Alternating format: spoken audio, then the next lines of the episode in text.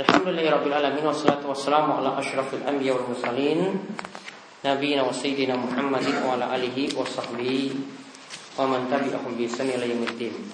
Baik para jamaah, ya kita lanjutkan pembahasan kitab Bulughul Maram.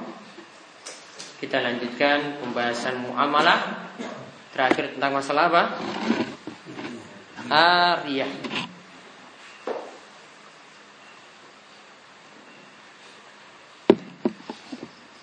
Arya kemarin artinya apa Arya? Arya apa kemarin artinya? Mem meminjamkan suatu barang pada orang untuk diambil manfaatnya. Minjamkan kursi, ya, minjamkan HP, minjamkan motor. Kalau minjamkan HP, pulsanya habis tetap ya bensinnya habis. Kalau minjamkan motor misalnya, tetap bensinnya juga habis. Ya risiko. Pokoknya di sini namanya Arya meminjamkan sesuatu supaya orang ambil orang lain itu ambil manfaat. Ada buku dipinjamkan. Ya, ada poin dipinjamkan juga. Ya, ada peralatan di rumahnya, ada yang mau minjam sapu untuk sapu halaman sebentar saja dipinjamkan. Nah itu namanya ariyah.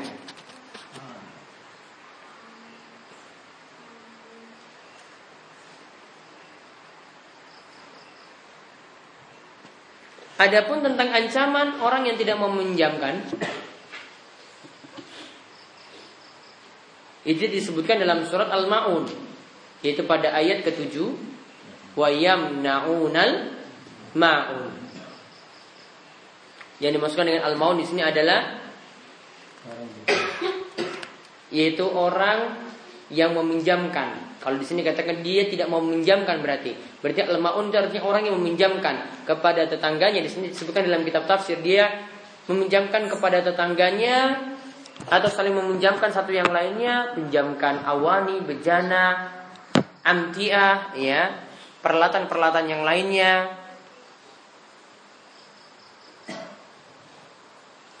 Atau dikatakan oleh Syekh Abdul Rahman bin Nasir As-Sa'di yaitu dimasukkan dengan wayamnaunal maun yaitu orang yang enggan memberi sesuatu padahal tidak memudaratkan apa-apa. Jadi kalau ada yang mau pinjam, ya kalau pinjamkan itu kita tidak hilang apa-apa.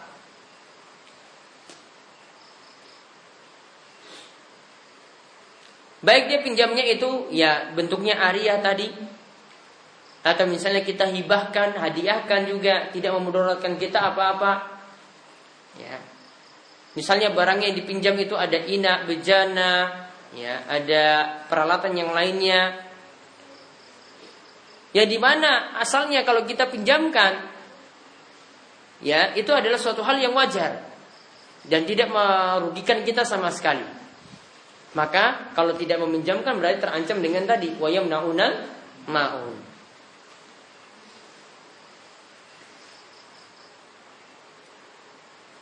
Berarti di sini kata Sisadi juga, di sini juga ada pelajaran kita diperintahkan untuk meminjamkan mulai dari suatu perkara yang kecil.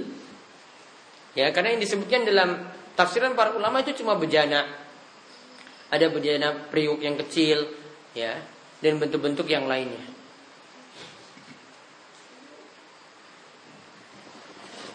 Adapun dalil yang sudah kita sebutkan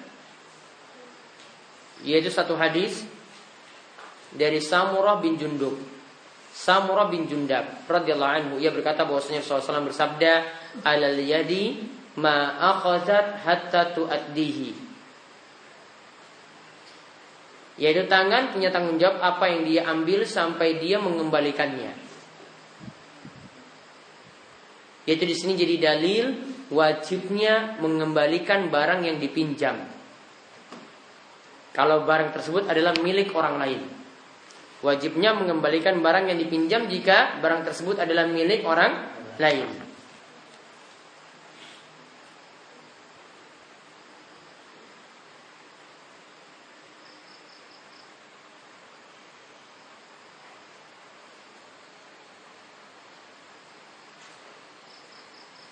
Nah sekarang kita lihat hadis tentang masalah mestinya menjaga amanat, kewajiban menjaga amanat ketika pinjam barang.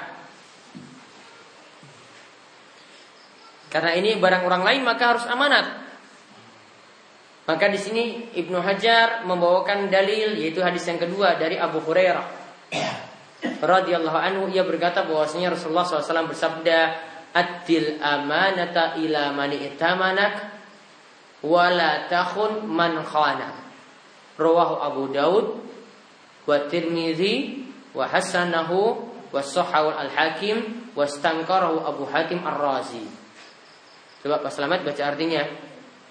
Dari Abu Hurairah. Dari Abu Hurairah radhiyallahu anhu dia berkata tunaikanlah amanat kepada orang yang memberi amanat janganlah berkhianat kepada orang yang mengkhianati mengkhianatimu diriwayatkan oleh riwayat Tirmizi dan Abu Daud menurut dia hadis tersebut hasan Hadis sahih menurut Hakim. Hadis mungkar menurut Ibnu Hatim Arozi. Hadis tersebut juga diriwayatkan oleh sebagian kufah. Habis dia mencakup masalah pinjaman. Baik. Faedah dari hadis ini, walaupun dalam pembahasannya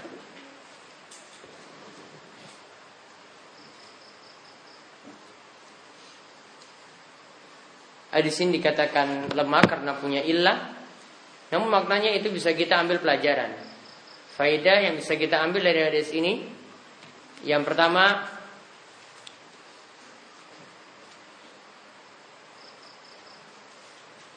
wajib mengembalikan amanat kepada pemiliknya ketika diminta.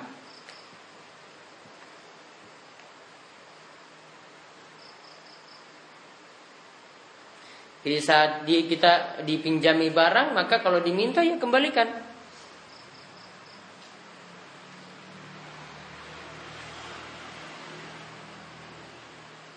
Kemudian faedah yang kedua, hadis ini menunjukkan wajibnya menjaga amanat.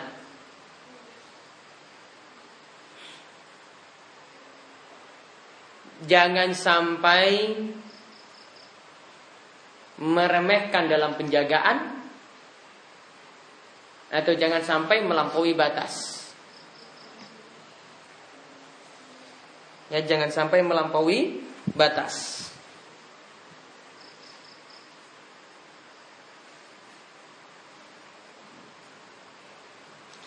Kalau dikatakan meremehkan itu, di sini dijelaskan oleh Syekh Abdullah Al Fauzan, meremehkan itu meninggalkan yang wajib dijaga.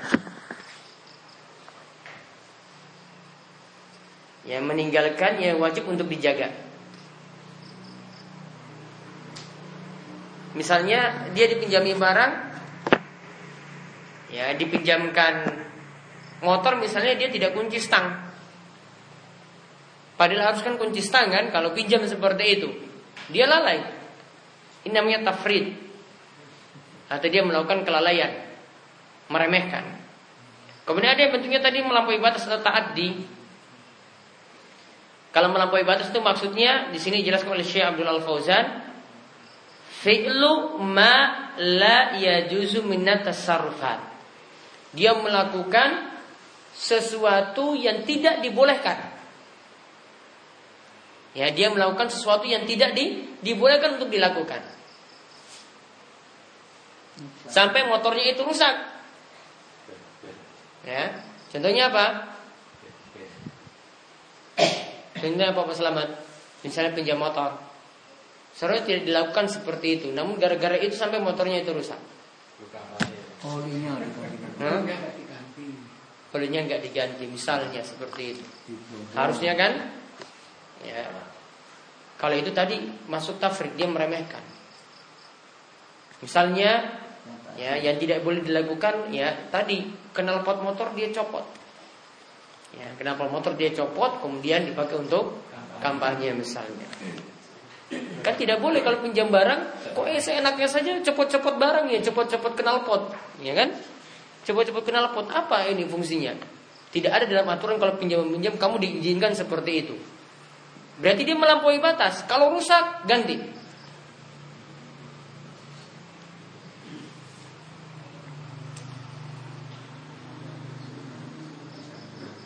Jadi yang namanya tafrid kalau meremehkan itu ya dia mudah-mudahan ya, dia bermudah-mudahan anggap remeh dalam menjaga. Sedangkan kalau melampaui batas itu tadi ya dia melakukan sesuatu tanpa izin. Tadi kan tidak diizinkan copot knalpot seperti itu. Mau pinjam motor ya pinjam motor saja sudah.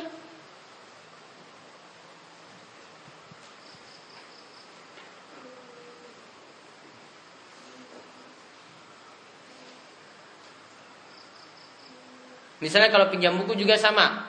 Ya, kalau pinjam buku, ya kalau bukunya itu ditaruh sembarangan hilang, itu namanya apa? Meremehkan. Tafrid. Namun kalau dia pinjam buku misalnya, dia pinjam buku, coret-coret bukunya. Ya, atau dia lipat bukunya sampai sobek. Ini namanya melampaui batas. Maka kewajibannya tadi orang yang meminjam sesuatu wajib menjaga amanat. Wajib menjaganya di sini apa? Dia tidak boleh tafrid, tidak boleh taati, tidak boleh meremehkan, tidak boleh melampaui batas. Kemudian di sini yang menunjukkan lagi uh, faedah yang ketiga diharamkannya khianat.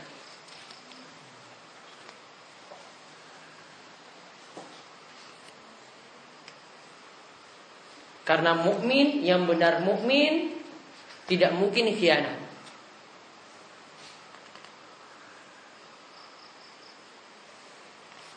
Seperti yang kemarin saya contohkan, kalau pegawai, ya itu kan biasa manipulasi manipulasi dana. Kalau uang jalan, ya ketika disuruh pakai pesawat, dia turunkan jadi apa? Kereta atau naik bis. Kemudian ketika pulang nanti dia laporkan kepada atasan, Pak ini kemarin saya naik pesawat, Lion dengan tiketnya seperti ini, ya. E, biayanya sekian. Padahal pergi cuma naik bisa aja ya. Dia untung bisa sampai 300 ribu. 300 ribu ya sudah masuk kantong pribadi. Tidak amanah. Dan yang dimasukkan dengan khianat itu lawan dari sifat amanat. Ya, yang namanya khianat itu lawan dari sifat amanat.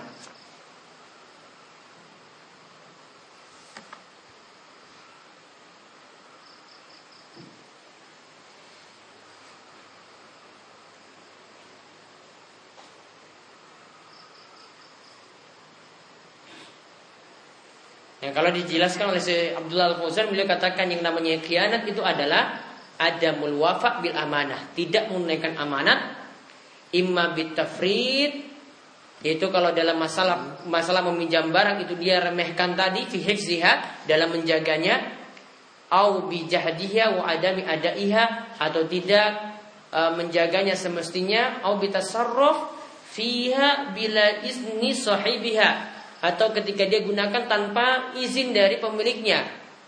Sebenarnya pengguna seperti ini tidak boleh namun dia seenaknya saya menggunakan seperti itu. Ini namanya tidak amanat. Au binaksi atau dia kurangi. Fakulu zalika Itu semua namanya khianat.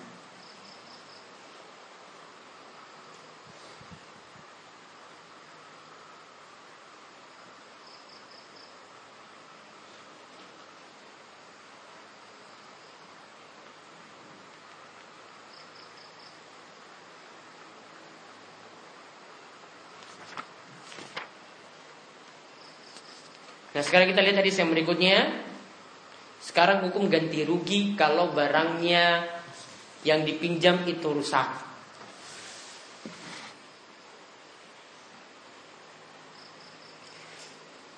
Yaitu dari Ya'la bin Umayyah radhiyallahu anhu ia berkata bahwasanya Rasulullah SAW itu berkata kepadaku, "Iza atatka rusuli fa'atihim salasina dir'an."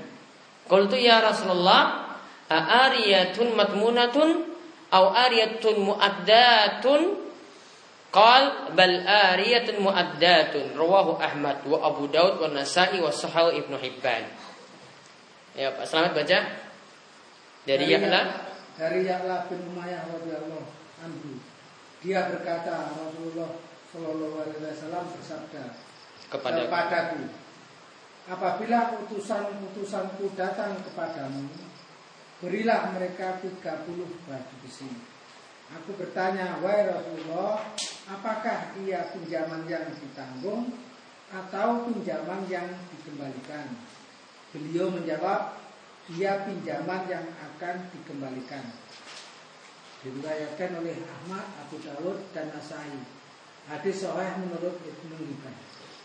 Wa an Safwan bin Umayyah Anna Nabi SAW ista'ara minhu duru'an yawma Hunain Faqal Aqasbun ya Muhammad Qal bal ariyatun madmunatun Rawahu Abu Dawud wa Nasai wa Sahaw wal Hakim wa akhrajahu wa akhraja lahu syahid dhaifan an Ibni Abbas.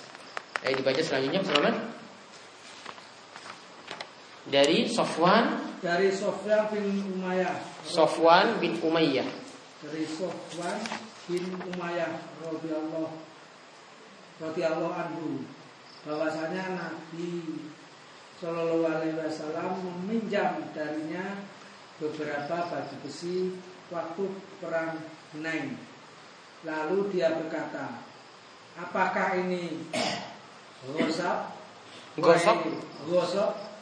Wahai Muhammad, beliau bersabda, Gosok ia, atau curian ya? Beliau Curian atau rampasan? Ia pinjaman harganya akan diganti bila rusak. Riwayat Abu Dawud, Ahmad dan Nasai. Hadis sahih menurut Hakim. Baik. Juga dikeluarkan ya ada ada syahid, ada penguat yang doif dari Ibnu Abbas. Baik, intinya kita lihat hadisnya.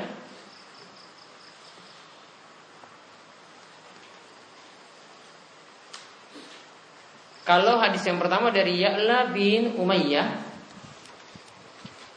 untuk barang pinjaman itu dibagi menjadi dua. Ya, barang pinjamannya itu dibagi menjadi dua. Ada barang pinjamannya nanti yang matmunah, ada yang muaddah. Kalau matmunah artinya dijamin. Artinya kalau jika dipinjam Ya bisa dicatat kalau Arya itu ada dua. Ada yang makmun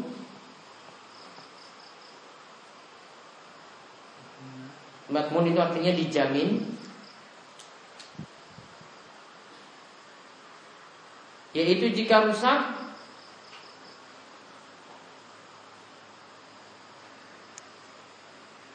Menjadi tanggungan yang punya barang.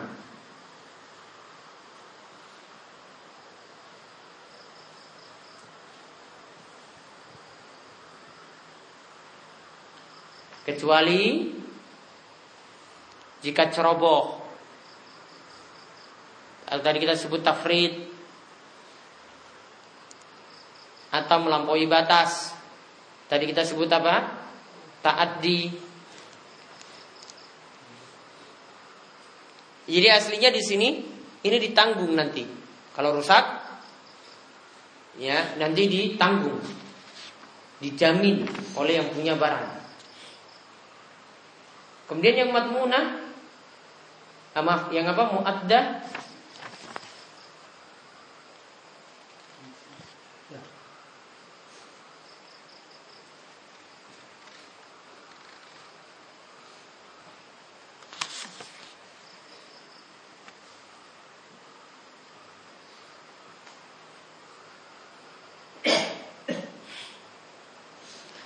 yaitu pin, uh, pinjaman yang wajib diganti ketika rusak.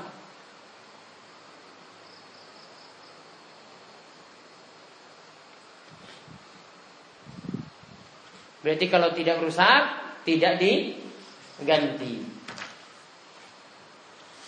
Berarti kalau tidak rusak tidak di diganti.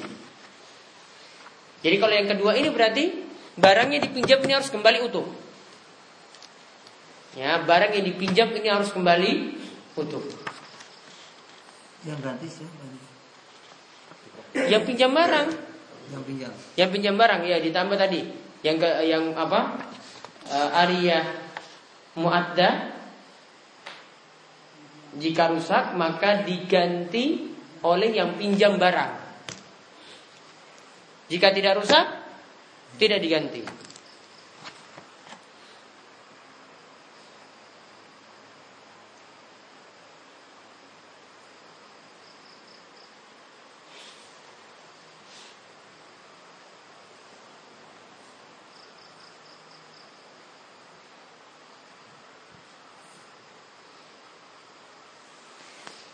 Nah, catat faedah yang bisa kita ambil dari hadis ini.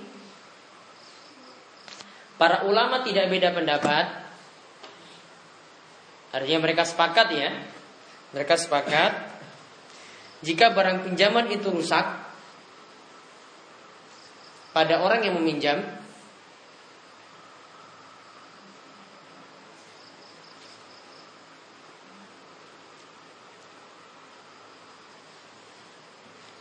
Karena ya, jika barang pinjaman tadi rusak di tangan orang yang meminjam karena tafrid ceroboh atau taat-di melampaui batas. Kalau tafrid tadi contohnya bagaimana tafrid? Pinjam motor nggak diisi oli tadi, ya nggak diisi oli. Kemudian kalau yang tadi knalpotnya tadi dipotong misalnya. Kalau yang nggak dikunci, Kalau nggak dikunci ya tafrid. Dia tidak menjaga sebagaimana mestinya. Kalau yang taati itu dia dia meminjam sesuatu tanpa izin. Nah, tadi saya ulang coba, jika barang itu rusak di tangan siapa? Peminjam. Tinggal di tangan orang yang meminjam. Dengan tafrid atau melampaui batas taati, maka wajib ganti rugi. Jadi kalau kesalahan dari yang minjam barang maka wajib ganti rugi.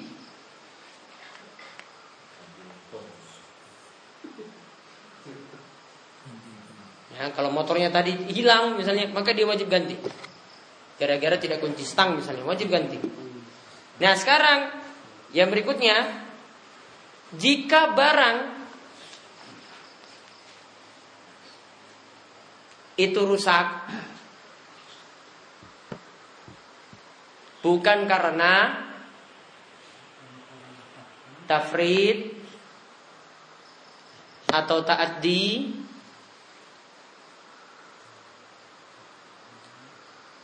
bukan karena tafrid atau ta'addi para ulama berselisih pendapat. Para ulama berselisih pendapat.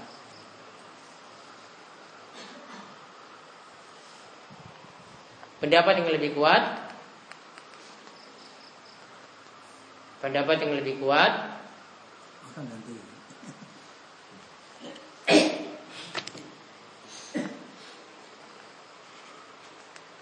Barang tersebut tidak diganti. Kecuali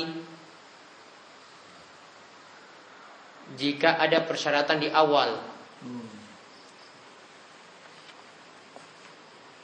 Ya kecuali jika ada persyaratan di awal. Artinya persyaratannya kalau rusak kamu ganti ya. Kalau rusak saya izinkan kamu pinjam namun kalau rusak kamu ganti.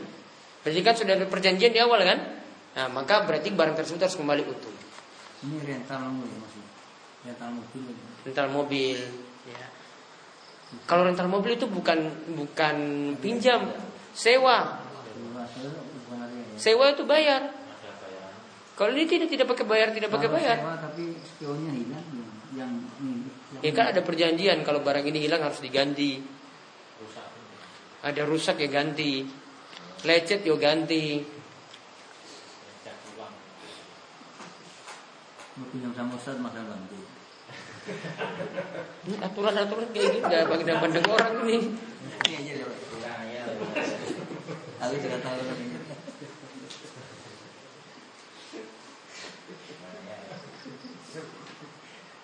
supaya tidak ngantuk.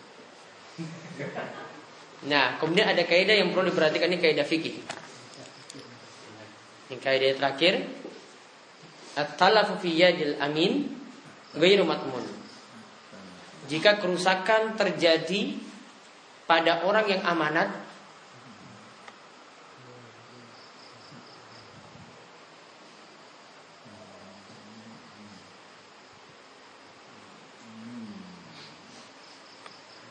maka tidak ada ganti rugi.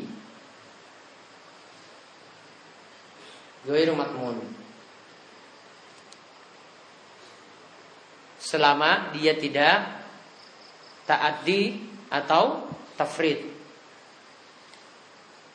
Selama dia tidak taati atau tafrid, melampaui batas atau meremehkan.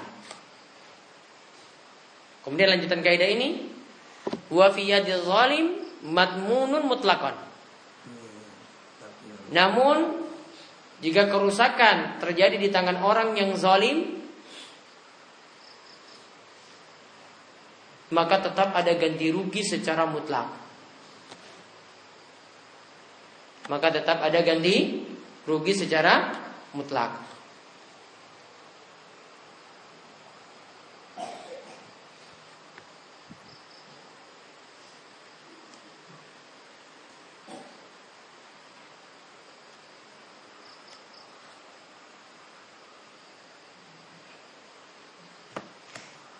Maka nanti di sini masuk di sini orang yang amin, orang yang amanah tadi. Ini termasuk di sini nanti anak kecil. Anak kecil, orang gila, idiot.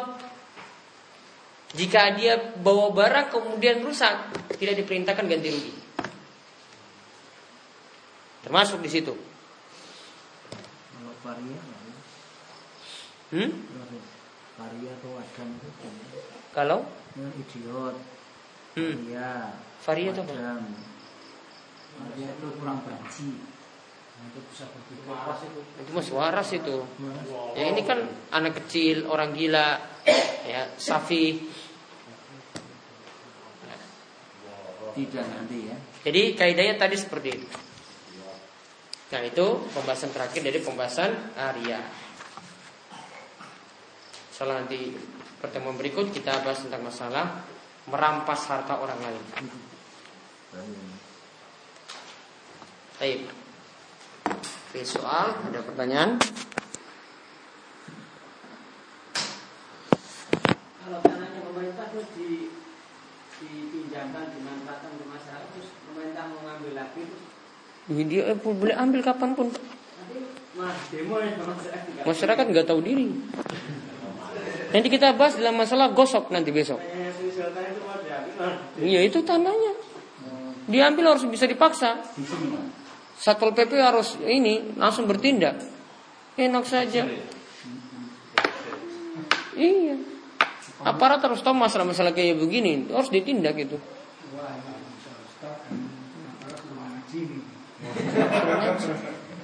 Bisa bertindak itu aparat. Masa cuma ini tanahnya pemerintah, dia buka warung di situ pedagang kaki lima usaha ketika pemerintah suruh pergi dari situ, bu nggak bisa itu nggak terima. Ini ngambil har- mengambil nafkah orang lain. Enak saja, bukan tanahmu kok. Ini kan bukan tanah dia. Jual beli nggak berkah di situ, tanah orang kok ini tanpa izin dia pakai tempat itu. Tanah. LSM kan untuk orang yang nggak ada kerjaan, nggak ada duit, makanya cari masalah. Ada lagi. satu dari satu dari dua pendusta itu kalau nukil-nukil berita tidak cross check, tidak teliti, ngasal saja ini. Yang. Atau ceramah bisa juga. Jadi bisa dalam masalah hadis misalnya ada hadis tidak teliti, ini hadisnya sahih atau tidak, sampaikan begitu saja. Atau tadi nukil berita, beritanya nggak jelas, sudah disebarkan ke orang lain. Ya, ini terutama kalau gosipin orang. Ya, mau ustadz kek, mau siapa kek, ya, belum dia cross check, belum dia tanyakan, sudah sebarkan kayak gini gini gini gini. Satu dari dua pendusta. Makanya TV-nya dijual. Mendustakan sumpah enggak kan orang kalau mau disumpah jabatan biasanya bersumpah atas nama Allah. Tapi Hmm. setelah menjabat dia korupsi, dia termasuk itu. Yaitu bentuk dusta tersendiri. Kalau tadi yang kita bahas itu dalam masalah hadis, dalam masalah menukil berita. berdusta atas nama Allah dan Rasulnya ini kalau kita nggak pelajari sekarang seperti hal hal biasa. Setiap pengajian setiap mana itu sudah sekian tahun kita ini di baik di peta maupun di tulisan itu seakan-akan sebuah kebenaran. Padahal menurut saya kita kita ini yang sama dan itu diucapkan oleh tokoh-tokoh yang berada belakang pendidikan tinggi itu gimana itu bertanggung jawabannya sebenarnya dia itu tahu atau Ustaz? Kalau alam kita usnuzon kepada dia mungkin belum tahu.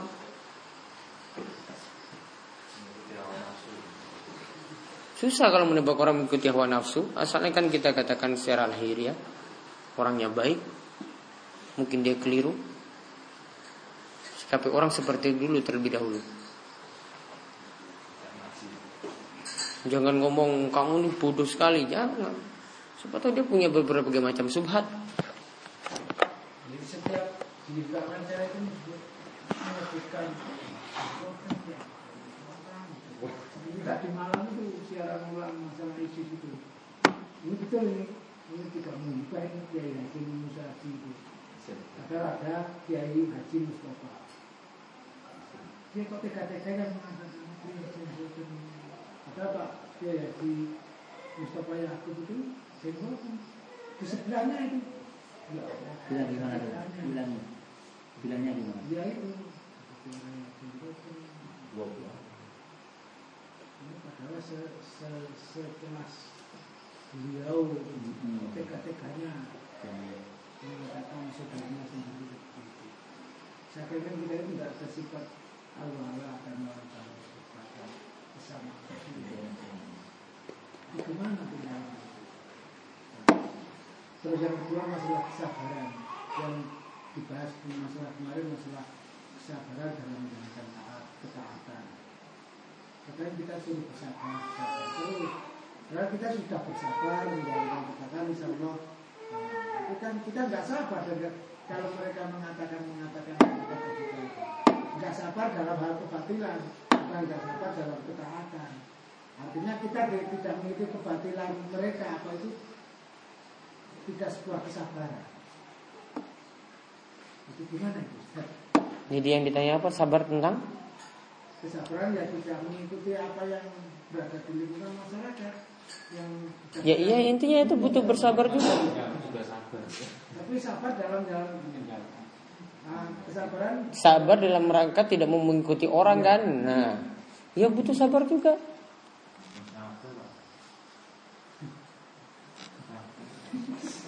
Ada lagi?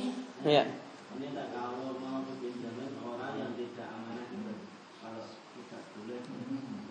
Kalau tidak amanah tadi, maka harus nanggung.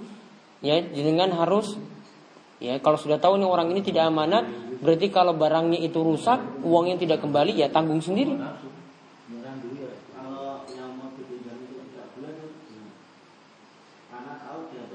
nggak amanah terus Ya sudah nggak masalah.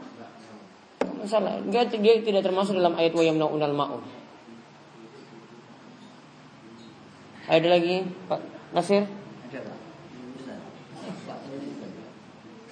Ini terjadi betul Ustaz. Jadi kalau beli motor itu kan harus hati-hati. Ternyata BPKB-nya itu aspal. Asli tapi palsu. Ya. Baru satu bulan dibawa kota. Di belakang dibuntuti oleh polisi yang kehilangan itu. Setelah duduk baik-baik, selamat siang, minta maaf. Motor ini ada yang kehilangan dan persis seperti motor ini. Ini BPKB-nya saya pegang. Loh, saya juga punya BPKB. Dia juga punya. Ayo kita ke Ardila, pokoknya sana dicek yang asli punyanya polisi itu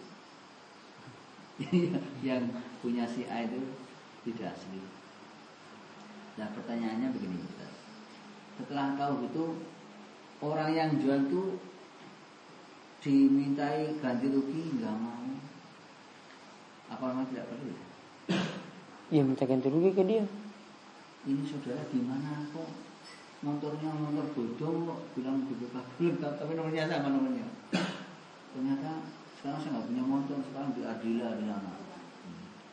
Terus suruh pulang kasih uang 50 ribu lu naik taksi di rumah. Datang ke rumahnya minta ganti rugi sama sekali mau saya juga beli. Saya berdagang saya jual lagi saya nggak mau nanti. Benarkah ini? ini? Yang itu benar. Al kharraju bidoman. Dia kalau sudah dapat untung harus berani nanggung resiko. Kalau dia sudah dapat untung harus berani nanggung resiko. Maka harus wajib nanggung resiko tadi. Berarti makan harta dengan cara yang batil. Ada lagi? Yang yang kemarin masalah e, memasukkan diri. Jadi kalau soal maghrib itu dan isya itu sebenarnya bisa kita takbir bersama kita daripada nanti bikin suasana nggak nyaman Ngeri. masjid itu gimana Ustaz tindakan seperti itu Ya kehilangan pahala. Sengaja kan. Iya, Mas sengaja. punya disengaja. Iya. Ngeri. Kehilangan pahala. Kehilangan pahala takbir, takbir bersama dengan imam. Kenapa ditunda ininya? Tak, apa? Masbuknya kenapa?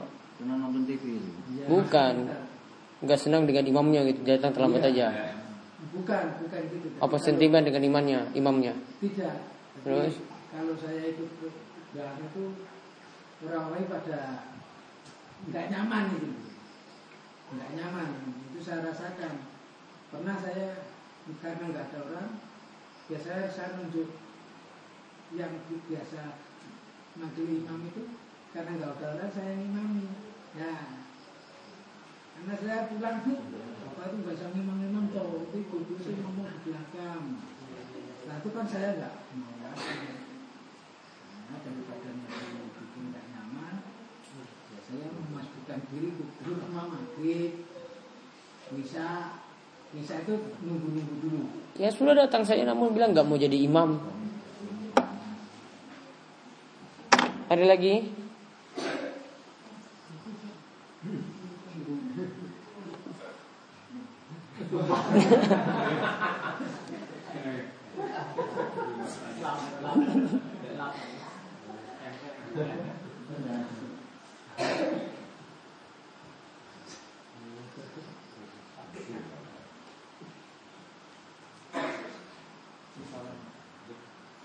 Sampun tak? Pak Nasir ada lagi? Ganti rugi nggak itu Pak?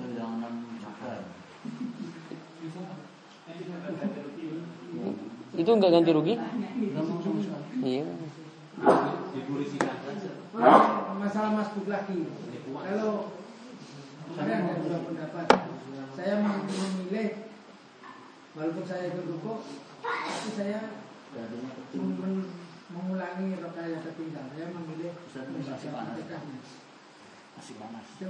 Gimana Ustaz? Pokoknya dapat rukuk dapat satu rakaat.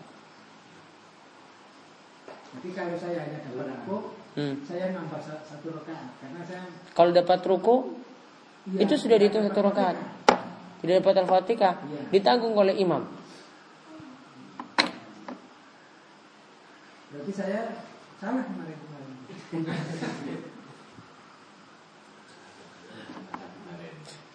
Al ilmu badat uh, at-taklif badal ilm.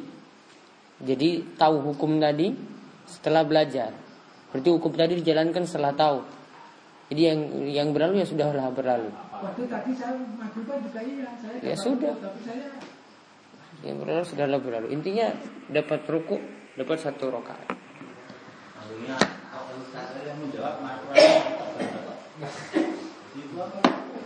Itu pendapat Ibnu Taimiyah. Al-Fatihahnya gimana ditanggung imam? Sama kalau jenengan misalnya pas datang kesempatan untuk baca Al-Fatihahnya nggak sempat. Sudah ditanggung oleh imam, ikut ruku. Dapat ruku, dapat satu rokat. Termasuk ada sahabat yang datang waktu posisi sedang rukuk dia jalan dari pintu Iya, itu dalilnya. masuk ke Hmm. Dia ikuti rukunya tidak terlarang. Yang terlarang itu tadi jalan dari belakang sampai depan dalam keadaan ruku. Tapi rukuknya tidak. Rukunya tidak terlarang. Ustaz kalau masalah menyampaikan hadis Sohih tapi cuma keliru, keliru sanadnya Maksudnya dari Abu Dhar Sedang dari Anas bin Malik Itu gimana ya? Pernah Dhar Ya nanti tinggal diralat saja. Maaf para jamaah kemarin Jumat kemarin saya salah ceramah. Tinggal diralat saja. Atau supaya aman tidak usah pakai sanad ya Bagusnya ya pakai sanad lah. Dicatat. Ya, namun ya. Ya kita tutup kalian doa kepada majelis. Subhanakallahumma bihamdika asyhadu an la ilaha illa anta astaghfiruka wa atubu ilaik. Assalamualaikum warahmatullahi wabarakatuh.